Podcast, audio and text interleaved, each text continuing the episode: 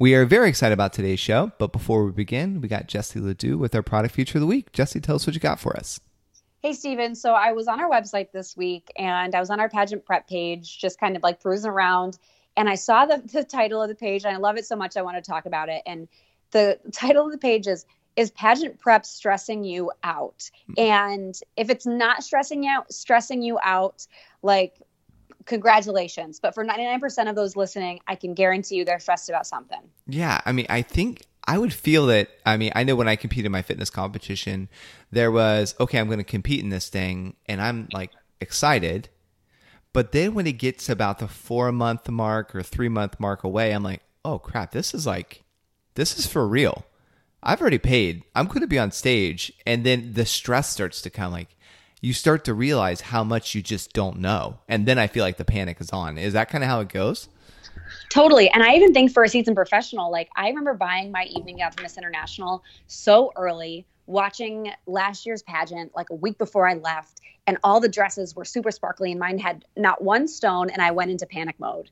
And I didn't use a coach, and I really regret that because I really would have loved to have had someone tell me, like, you're good. Like, it's okay. Like, you've made the right choice. Trust yourself. Like, it's going to be okay. Because I let that stress and anxiety reside inside of me my entire pageant. Yeah, and I feel like a lot of people don't use coaches. I mean, I think like when we did our survey and we have statistics on it, but I just don't remember them off the top of my head. But it's something like forty percent of the girls don't use coaches. I mm-hmm. think like sixty percent do, which is a respectable number based out of our audience. But like, Yep. I feel like one of the major reasons why people don't hire a coach is because it's kind of cost prohibitive. Yes, it is cost prohibitive. So let's talk about our memberships because I think it'll help people that are like gun shy about getting a coach because they're afraid of the expense, so they don't think the expense is worth it um, to have a coach. But I promise you, it is. So our membership portal has kind of tailors tailored needs for every level. So if you really want that hand holding, you want one on one Skype coaching sessions every single week. Like we got you. So that's our platinum membership. You have our lowest level membership, our virtual coaching membership. You get unlimited written coaching. So you can send me pictures of your wardrobe, of your paperwork, and and we got it covered. And then in the middle, you get your mock interviews and you get your paperwork and you get all your other reviews for our VIP. So there's something for everyone. And I will say the coolest part about our memberships now that we've never had before is access to coaches outside of Pageant Planet's coaches. So we have coaches from all systems, all regions, all experience levels on our site, which is great because it's like having a live judging panel at your fingertips. Right. So I mean, they can do things like submit like their evening gown and say send it to all coaches, and they get feedback from like maybe seven, eight, ten, twenty Yeah. like, uh, coaches of like, hey, it's basically a hit or miss with their reasoning behind it, which is kind of like a virtual judging panel Yeah. right? That says like, hey, this is like how I was scored or whatever, which I feel like is really powerful. Um, like going in to your your pageant. Yeah, I like you said hit or miss. It is like a private hit or miss. Like no worries, like no one else is going to see it except you. And that's really valuable for you to be able to say, "Wow, I never noticed that this doesn't hit my waist in the right way, but now I see it and now I can fix it." So, just having so many different sets of eyes on everything you do is going to give you really varied um, ability to go back and make the adjustments you need to score as best you can. Cool. So they can message those coaches and they can message us through um, our messaging portal, which is found on their dashboard. So they can do all that stuff. But um, where can they go to learn more about it and to see pricing and all that good stuff? Yes, they can go to pageantplanet.com backslash prep and you'll met with that fancy title of Is Pageant Prep Stressing You Out? And if you go there, you probably are stressed. So we are here for you. And pricing ranges from $29 for that VC membership, which that's a month. $29 for a month. If you ask one question a day, that's a dollar a day. That's wild. Yeah. So $29 flat fee, as many questions as you can get out in that month. We got you covered. And then platinum is $148, and that includes all of the above, plus mock interviews, coaching sessions, and really just like one on one white glove service. Awesome. Thank you, Jesse.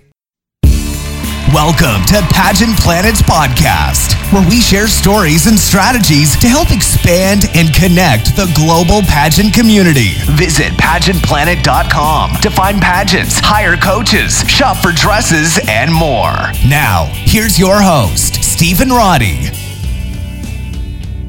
Welcome, everyone, to another episode. Today, Jesse and myself, we are going to be talking about the five thoughts all judges have. This is any system, any country, they all have it because hmm. why? Jesse, set the stage for us and tell us why.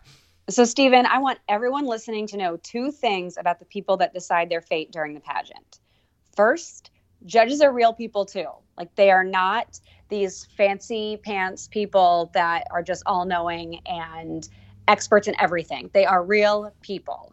Second, judging is extremely hard. And that's not just a filler phrase for producers to stretch time between categories. They always say, judges, you have the hardest job tonight, which they actually do. So they're real people and judging is hard. Yeah. And I mean, I've been in a lot of interview rooms, as I know you have too. Mm-hmm. And, you know, you always see a wide range of judges with experience. I mean, you have everything from the novice judge and this is traditionally straight male because straight men don't know anything about pageants. So they mm-hmm. definitely fit that criteria of novice judge. Uh, props to all the novice judges out there. That's how I got my start in the industry. Um, and they are nervous because they don't want to look stupid asking a dumb question in front of their peers right? Mm-hmm. And then you have the so-called expert, which is the the head or uh, the judge's chair, there too and he or she has seen the gamut and you know they have their own personalities sometimes it can err on the side of a messiah complex that they have all answers for everything for mm. uh, pageantry and the other could just be a, a, humble expert that they know their stuff but they're not trying to rub it in your face so um, you really have all personality types and um, so rather than digging in in this particular episode to certain just personality types specifically um, we're going more to what like impacts them as humans and what exactly. we all share in common. Yep. It sounds like a dinner table, doesn't it? All those different people, like your family Christmas party. Oh yeah, it is. So speaking of dinner, it is always interesting. Come break time, lunch, dinner, whatever, and you're just you know, shooting the bull and like, hey, what's going on? Um, and like, where are you from? What do you do? All that stuff. And it, judges are, and they really do have a wide array or variety of backgrounds. So it's just fun. Yeah. So today, Stephen and I, for the listeners, we wanted to take a break from our normal format of pageant biographies and share with you five thoughts that all judges have. And these thoughts come from both our own experience and experiences of other judges who have shared them with us because people find out we're in the industry or we meet new people in the industry. They find out we work at Pageant Planet and Stephen owns Pageant Planet and they just want to tell us all of their best and worst stories. So we kind of compiled this today, and we're also going to talk about how they can impact you as a contestant. Yeah, cool. Okay, so we have five. Um, what's the first of the five? So the first one is this is a phrase the judge would think. Which girl is this again? Hmm. okay, so break that down for us. Yeah, so when it comes to remembering contestants from each phase of competition to the next, it can certainly be a challenge because there are so many beautiful, intelligent, talented, charismatic contestants. And especially since contestants are changing their wardrobe, their hairstyles, their makeup. So they, they don't see you looking the same every single time they see you. And I've heard on more than one occasion after a pageant, this is horrible, more than one occasion that a judge was talking about how much they liked the winner. And then they mentioned something about their interview or resume and come to find out they remembered it about the wrong person. so they thought they crowned one girl and they crowned another one, but they had no idea. Well, so you see this and and if your only experience as a listener is for pageants with like 10 contestants, this is not really hard to to remember, right? Like who mm-hmm. who you're judging. We're talking about systems where there's hundreds of contestants per age right. division and like you know national american miss for example is one where you might have like 100 plus girls in a certain age division and interview is a minute long. Mm-hmm. and so it's like i mean you're they are pushing them through right there. And then you see those girls on stage and you're like God, which one? Um, so it can be a bit challenging to to really remember who. And so that's the that's something that it's a real thing that judges experience because they're not a computer Right. Yeah. And that impacts you because I'm not saying you have to be super boring and never change anything. Like if you want to go for a ponytail in fun fashion or swimsuit or fitness, whatever category differences you have, like by all means, go for it. But it certainly helps to reinforce common threads throughout your competition to jog their memory. And I heard a very famous pageant coach actually discredit not me specifically but the thought about like wearing the similar color families throughout the whole pageant and they say well, you're not going to wear the same color for your entire reign. You want to show them you in different colors, which I totally get. And that's also for pageants that are like weeks long and they have exposure to you from time to time. But I I still personally stand by having consistency and not necessarily the same exact color or the same exact style, but having something that every time they see you makes sense so that they consistently remember which one you are. Because if they love you in interview, they're going to be looking for you and you have to make it easy for them to find you. Does that make sense? Yeah, completely. I mean, if you look at any company, uh, any business on the planet that's large, successful, like financially or just influential, successful, they have a brand deck. And mm-hmm. it's like, hey, these are our colors. This is our logo. Don't deviate from our logo. This is our brand colors. Um, and as a contestant, you are your brand. Right. You know, so it really is. And I know you and I were very heavy on the marketing and branding. And that's just like kind of branding marketing, like 101. 101. Like, yeah. Mm-hmm. So you have your hex code colors, like these are our colors. Don't deviate from it. So it's, it's very similar to this. Um, the other thing, like while you were talking, and you know we're using the whole thing with like we're saying National American Miss, which for those of you that aren't familiar, it's a pageant here in the United States that caters to gosh, like preteen all the way to Miss. I mean, and it's a big, but they'll have like 700 contestants at their national uh, pageant every year. Um, mm-hmm. But it also really shows and impacts you as the contestant of like the power of being good in every phase of competition. So, right. in some respects, it is the truest form of scoring because you don't really remember a girl's interview. So you just have to score her based on her interview in that moment. And then you kind of forget. And then you're just scoring her just on her evening gown. And mm-hmm. then you kind of forget that because there's so many numbers. And then you're just scoring her on her introduction or whatever. So it really points to you got to be on your game in every phase of competition. Well, and I'll reinforce that even further because we always say, like, directors will direct judges to not try to have a halo effect or a shadow effect. If they dislike or love someone in an interview that should not impact the rest of their scoring throughout the rest of the pageant. However stephen you and i have talked about many times in this podcast that human nature is a real thing. And as much as they try to just like cut that out and judge on that category alone to your point yes you need to be excelling in every category but you want that halo effect if they loved you yeah completely. It can certainly work in your favor. so, yep. um, all right. So that's the first one where judges ask, like, okay, which girl is this again? Mm-hmm. What's the second thought that judges have that whether judging a pageant? Well, this is your favorite, Stephen. It is. It's when is the next bathroom break? okay. So, so break it down for those listening yeah so we've all been there. Like you can't focus you can't sit still and like you're panicking. Like you're in the car and you're like when's the next exit? Like wherever you are it's not a good feeling. And like did you know that like judges also get nervous? And you know what urges hit when you get nervous? Like a lot of important ones. So imagine trying to focus on scoring contestants and trying to figure out how long to the next break. The show would literally have to stop if a judge has to go to the bathroom and like that can't happen.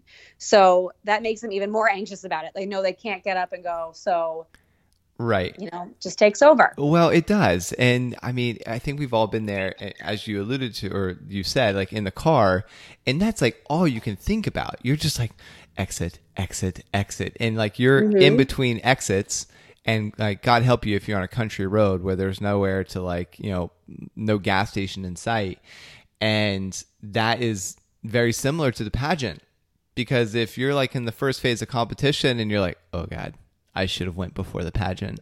Um, that is a very it's a very real thing. Or in private interview, if the contestant just starts walking in and the judge is like, and it, the urge just hits them, then that can happen.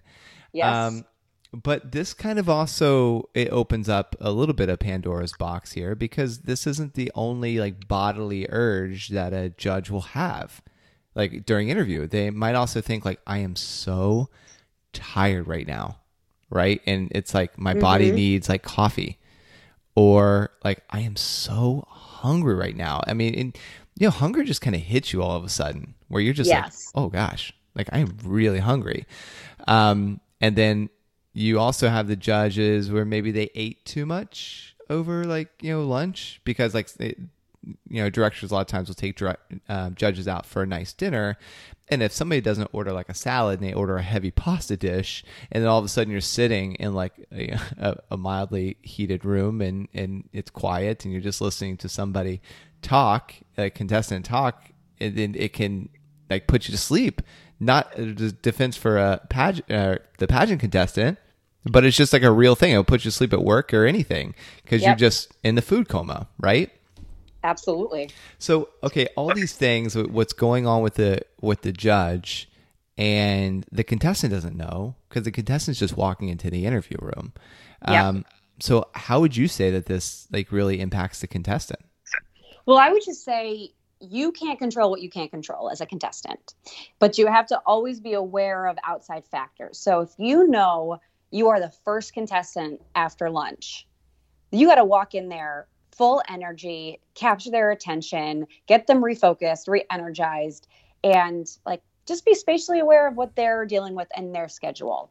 Or if you are the last contestant and they're like itching to get out of there, they're like, oh my gosh, we're almost done. I mean, I would say if you're great at having quick wit and you come up with quips all the time and you make people laugh, I would say acknowledge what they're probably feeling. And especially now, new school pageantry, like you just come out and like you don't talk to them like they're revered, check them like they're like people. They love that.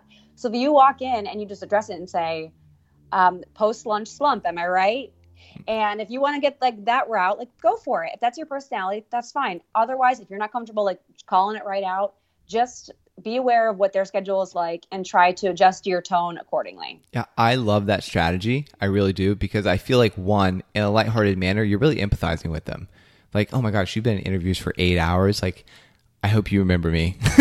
or just again, like something that's inside Right. your personality and within your brand and all that good stuff. And like, oh, you must be in such a food coma right now. Hopefully, you didn't eat too much pasta that you'll stay awake during my interview. You know, again, like it's all delivery, it's all your personality and, and what you say. Work with your coach or Jesse, um, whomever you're working with, to like come up with a phrase, or just you know let it naturally roll off your tongue if that's your if that's your thing. But I do really like.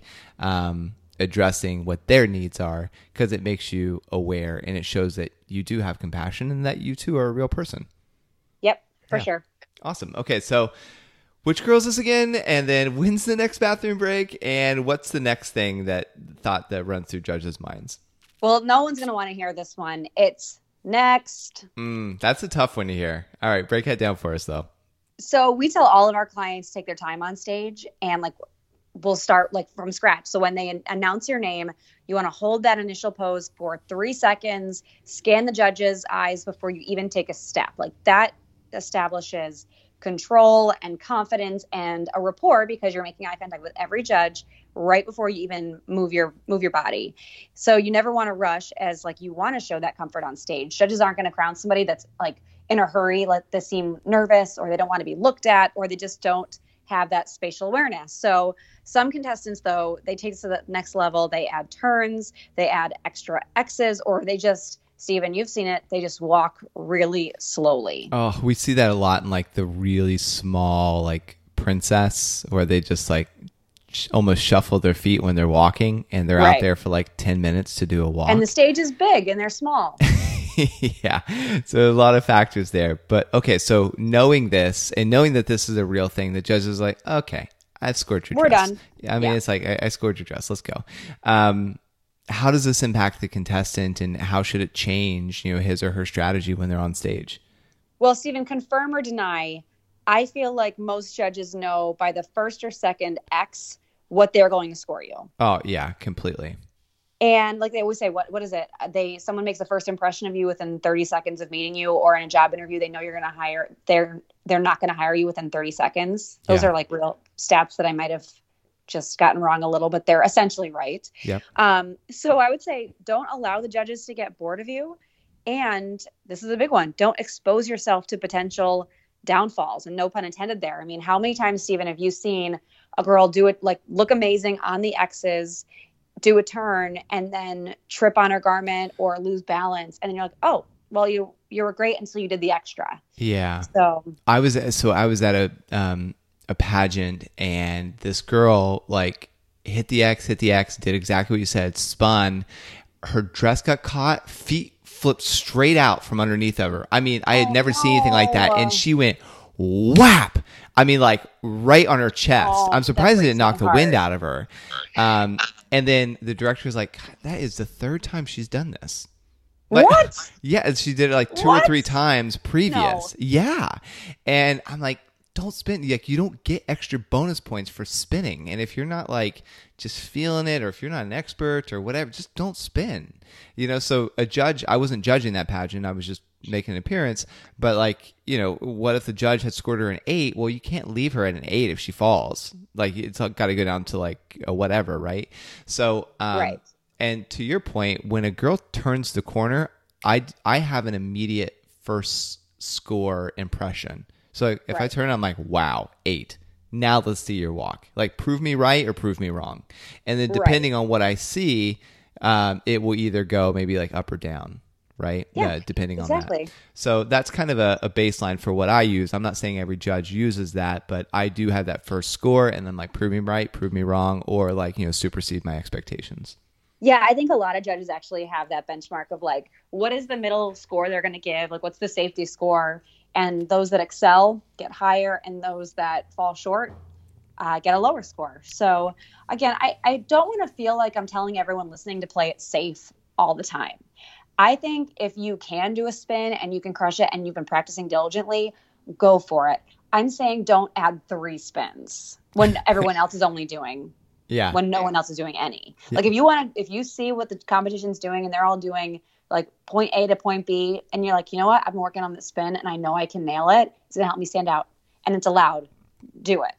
Just don't do 14. and do it fairly, fairly time efficiently. I know guacamole is extra, but so am I, right? So like- Absolutely. All right, so that's that's the uh, next one. So what's the next one um, after next? So this is another one of your favorites, inspired by you. This is who does she look like? Mm, yeah. Okay, so break that one down for us. some people just have that familiar face like you know you just they kind of look familiar all the time to everyone and some people are straight up doppelgangers and Stephen, do you know what a doppelganger is Yeah, it's kind of like every you know celebrity has a doppelganger. Every you know person kind of has kind of looks like a celebrity, but it's almost like this person is your twin, though you've never met them before and you're not related at all. They're just like on the other side of the world. Like, oh my gosh, I saw someone. They look just like you. right i see that all the time if i'm like out of town i'll see people that look like people back home i don't know if that's me doing it myself but i feel like we all look alike Yeah, yeah. I mean, certainly. I mean, somebody was like, "Oh my gosh, I met someone that looks just like you." I'm like, "Who are they?" I gotta knock them off because like they can't like infringe on the franchise. Right. so I will say, if a judge thinks you look like someone else, that may distract them from really seeing you and scoring you properly because they're trying to figure out who the heck you look like.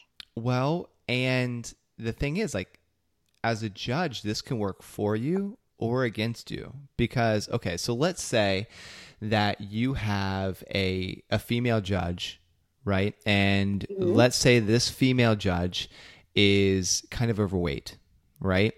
And these are all hypothetical situations, but let's say she's a little overweight. And then you walk in and you remind her of someone that she went to high school with who stole the boy that she was very interested in, um, but you know you were like the skinny version, uh, and you look exactly like her. So like in high school, let's say that she was a little overweight too. Um, this girl that you remind her of stole the the love of her life in high school, and so instantly she kind of has an attitude towards you because Right. that's a real thing. We've all met people that remind us of someone else that we didn't like, and that person has to work extra hard to overcome that that previous person whom they've never met, like their sins, right? Yep. So that that could be a very negative thing. And then likewise, if you have a real strong if you have a strong resemblance of someone that they have an affinity towards, like maybe their niece or cousin or mom, dad, whatever, then that can work in your favor. Definitely. So there's kind of like pros and cons of being uh, the the whole doppelganger there, and that's something that you have zero control over. So if this is a thing, like how does this really impact the contestant walking through the door? Well, you you hit the nail on the head, Stephen. Like it just it impacts you in a way that you have no bearing over. But I will say sometimes people tell you you look like someone. Like if you know you look like somebody else, or like um, for example, Courtney Keller, she was Miss Texas International 2015, 16, I'm not sure what year it was. And as soon as I saw, oh my gosh, looks just like Olivia Jordan. And in my head, I just saw Olivia Jordan. So who was great. However, like if you're in the pageant world, you know you kind of resemble another contestant or a former winner, people just tell you that. Do yourself a favor and get ahead of it and make conscious choices to be different from that person. And that doesn't mean I want you to deviate from your brand. It just means to activate it in a different way. So I'll give you an example. So if if you look like Olivia Jordan, like Courtney did, even though I don't think Courtney had any like any attempt at trying to look like or or different from Olivia. She was just flattered that everyone said that. But if if you're Olivia Jordan lookalike and you also have a really bright, bubbly personality, don't wear a pink ball gown, right? Because that was Olivia's claim to fame. Big smile, tons of energy. Instead, maybe wear a cobalt blue in like a a similar silhouette or maybe it's like a different way different textures maybe it's floral maybe it sparkles that way you still show the same type of spirit just in a way that's not going to immediately reinforce that okay she's trying to be that person now I think that's such solid advice to if you know that you look like someone, don't attempt to mimic that person's style to do your best to differentiate from it because you don't want them to be like, mm, she's good, but she's no Olivia Jordan. It's like, well, right. gosh, well, who is? I mean, Olivia Jordan's the only Olivia Jordan, right? I know, right? I mean, it's like, just please judge me based on the other contestants here. Um, so there's there's that for sure. Um, and like the the other thing that I guess I would add is this is just an important part of pageantry to realize you can do your best. Um, well, you just have to control the controllables right? Yeah. I mean, as, as you said earlier. So there's certain things that are just completely out of your control, and that's kind of why you know in pageantry we come up with the phrase, "Oh, you know, different judges, different different winner," um, and this is just like very real scenario. Mm-hmm. So either like in the positive or the negative. So if you yeah. win. You can still be humble about it because you can also realize that if there was a different set of judges, you might not have. And if you right. didn't win, you can be like, okay, like if there was a different set of judges, I could have won. So maybe I just just try again next year. Yep. Yeah. Okay. So, um, so to recap them uh, as we move into our last one, the j- thoughts the judges think. Which girl is this again? When is the next bathroom break? Or like you know, I'm hungry. I need some coffee. Or I'm hungry. Or I've already. Said I need anything. Yeah, I need anything. Yeah. Um, third is like next. Fourth is who does she look like? Who's what's who's her doppelganger? Um, and um, and before I move on to the last one, I actually ask you to introduce the last one. Some of that can be what they're thinking right when you come in to say like hi. You know, so contestants, uh, especially like after I judge a contestant, they're like, "Oh, I got so nervous because I messed up, you know, this particular sentence or I stumbled over my words." And I zero recollection of them doing right. that, right? So yep. there's certain things that people are thinking, like even right now, like you, the listener, whether you're in Australia, South Africa, you know, Canada, whatever, you're thinking thoughts. And so you're not necessarily hearing all of my words. I mean, there's studies that prove this because you have your own internal dialogue that's happening. So if you walk through the door and she's like, oh my gosh, like you're the judge, the guy, whatever. It's like, who does she look like? Have I judged her before? Where did I see her? So all that internal dialogue is coming. So they might not hear the first few paragraphs that you say because they're lost in their own thoughts. Sure. So and that's, that's a very totally real true. thing. So, um, all right. What's the last um, thought that uh, a judge will have when they're interviewing contestants? So the last thought is, I wish she wouldn't do that. Yeah, that's another. It's it's another tough one to hear, but okay, break it down for us. Well, you got to hear it, right? This is the truth. Yep. So nothing breaks a judge a judge's heart more than when they're absolutely in love with a contestant and then they do one thing that really th- throws them off the trail. Like the two I hear most often from judges are the shrug laugh that like you know, it's just overdone.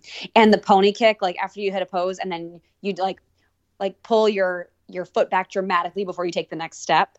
Um, and I'm not like I think in casual wear and younger age divisions, that's really cute. Once you get into teen and miss and Ms. and Mrs. and elite, that's when it gets a little more like, ooh, Yeah. You know, are there others that you can think of, or is like one of those two your favorites? Well, Your least favorite? I mean, I, I can just think just to for point of differentiation. I mean, you and I talk a lot about the fake laugh and the you know, the shrug laugh, um, but some of it can just be outfit related. Like, oh gosh, I love her. I just wish she wouldn't have worn that dress. And yes, technically, judges are not supposed to judge you on the actual dress. Tailoring, yes, like you know, they're supposed to judge on that, not the actual style of dress, but they do. Um, do. So the the other thing is, um, oh, I wish she wouldn't have said that. Like if you say something on onstage question or even inside interview that really strongly contradicts with them, and they feel like your viewpoint is like an attack on theirs, though they might not necessarily like tailor it as that. They're like, I just didn't really like the way she said, fill in the blank. right? Um, and the other thing could be, and, and I've seen this, and this has been a personal, I don't want to say pet peeve, but something like, eh, I, I wish you'd pull it back some. Um, if the pageant was really small, um, so let's just say there was like 10 contestants and there might have been like 30 people in the audience, like a very small stage, um, verse, and the girl walking was over demonstrative in her gestures. So she was like, now, something that would have been perfectly suited if you were on like the Miss USA stage, right, where there's thousands of people in the audience, because being very Right. demonstrative um, translates nicely on a bigger stage because the gestures don't seem overpowering.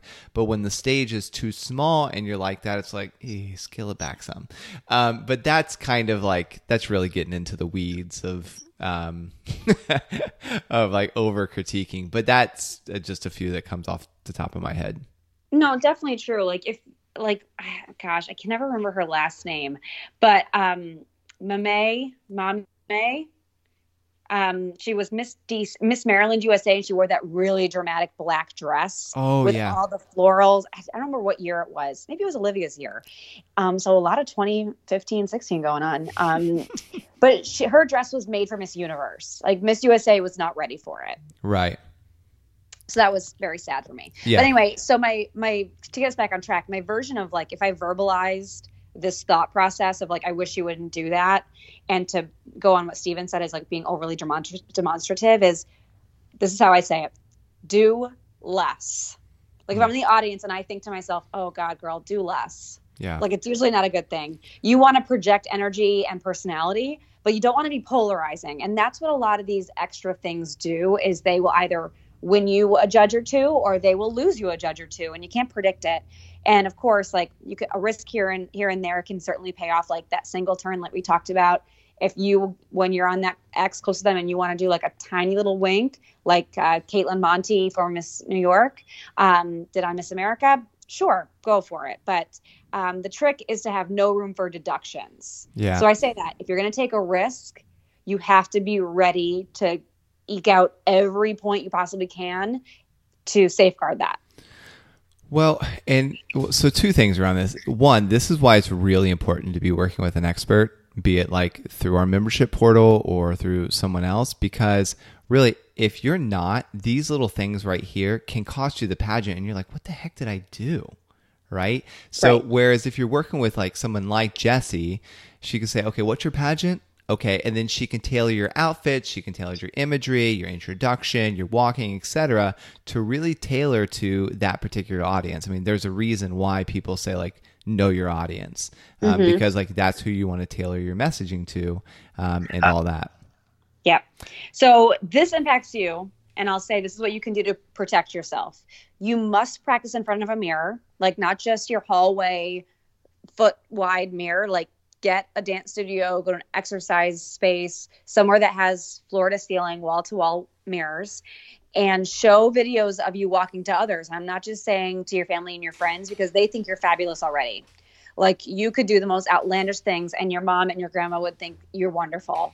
So you can't rely on that being your sampling. So are you laughing out there? No, me? No, I'm not. Like my fire alarm thing beeped up again, and now Sammy's freaking out. Sammy's my dog, and so he jumped up and he's pulling my legs and wanting me to hold him because he's a scaredy cat. So, Oh, so that's why that baby. I know I'm I'm doing it. So now he's licking me in gratitude. Oh, so I can hear Sam. I was I thought you were chuckling and everything. I was like, I don't think I'm being that funny. But No. you're really connecting. I'm sorry. I'm saying. Yeah, I slid my chair back, and then it, I think you heard him like because he's like sighs and huffs and all that. So Love it. sorry no, no for the worries. detour. So, okay, so using the mirror in the videos will reveal any awkward mannerisms, like not just things that are extra, things that you don't notice, like a robot hand. Some people like literally grab their thigh when they're walking, or one arm doesn't swing at all. Like this will catch all of those things right off the bat, but we'll also help you get a feel for how the extra flair you want to show translates on stage. So you get the little things and you get to see the risks. You might think what you're doing is super cute and then you see it and you're like oh dang like this is a mistake Right. so you can't you can't trust that it's going to look fabulous on stage without seeing it and running it by some other people that are not going to give you an a plus no matter what Yeah, and this is one of the important things that what we talk about in our in our prep course that like all of our you know VC, VIP, and VIP Platinum members receive is that like buy the tape.